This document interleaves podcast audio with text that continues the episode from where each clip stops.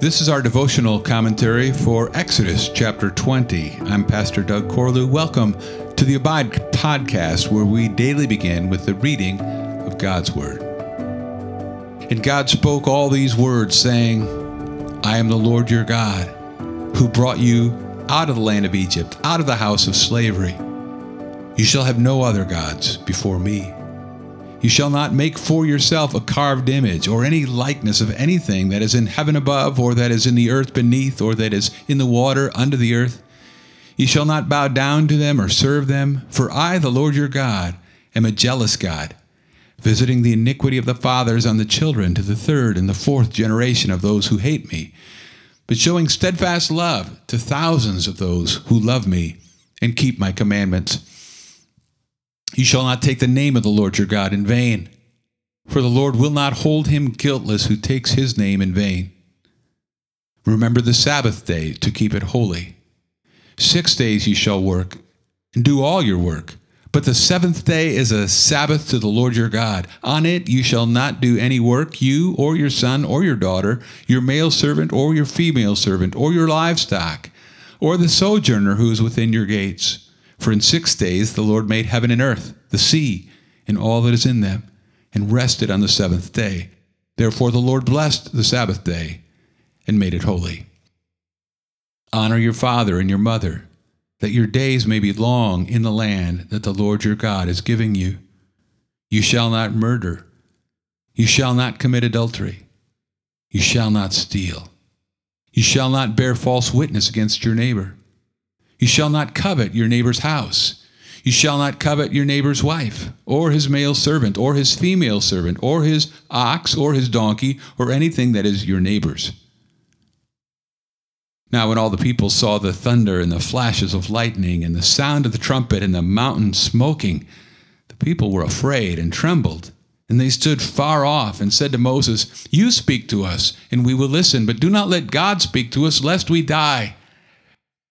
Moses said to the people, Do not fear, for God has come to test you, that the fear of him may be before you, that you may not sin. The people stood far off while Moses drew near to the thick darkness where God was.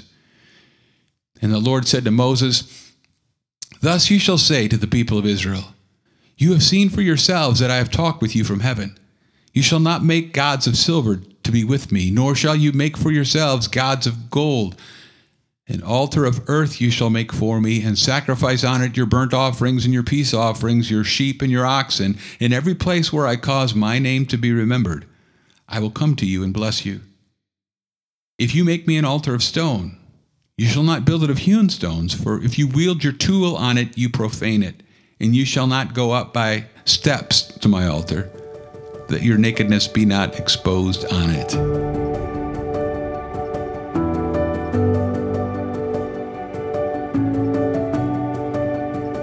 The Ten Commandments of Exodus 20 were once learned by every child at school in the Western world.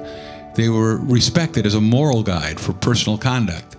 They were upheld as abiding principles of right and wrong essential to a healthy society. Today, their role is quickly fading in the West, but every Christian should treasure this top 10 list from God. Far from being an arbitrary set of rules. These commandments are a direct reflection of the character of God. They were not given to Israel as, as, a means of salvation, they had already been redeemed. See verse 2. God's intent is to clarify how they can now live in a way that reflects his glory.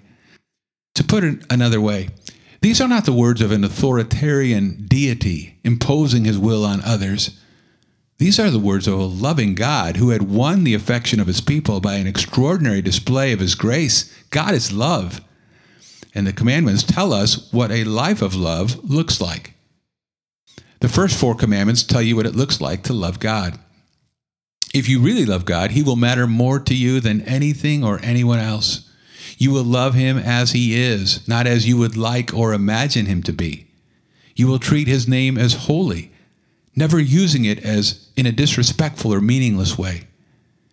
And you'll give him your time, observing a weekly rhythm of work and rest. The last six commandments tell you what it means to love your neighbor as yourself. It starts at home by showing honor to your parents. It means revering all life as a gift of God to be protected and preserved in every way possible. It means being faithful to your spouse. It means working to earn your living rather than stealing from others. It means telling the truth so your word is good and people can trust you. And to love your neighbor is to rejoice in what God has given them rather than wishing he gave it to you instead. As those God has redeemed, we are called to love God supremely and love our neighbors sacrificially. The Ten Commandments spell that out. When we consider how Jesus applied these commandments to issues of the heart, we realize that none of us have kept any of them. But Jesus did.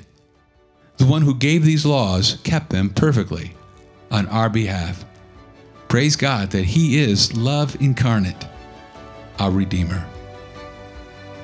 Thanks for listening to the Abide podcast. For more information about Summit Church of Alta, go to summitefc.com. I'll meet you again next time as we abide, living daily in the Word.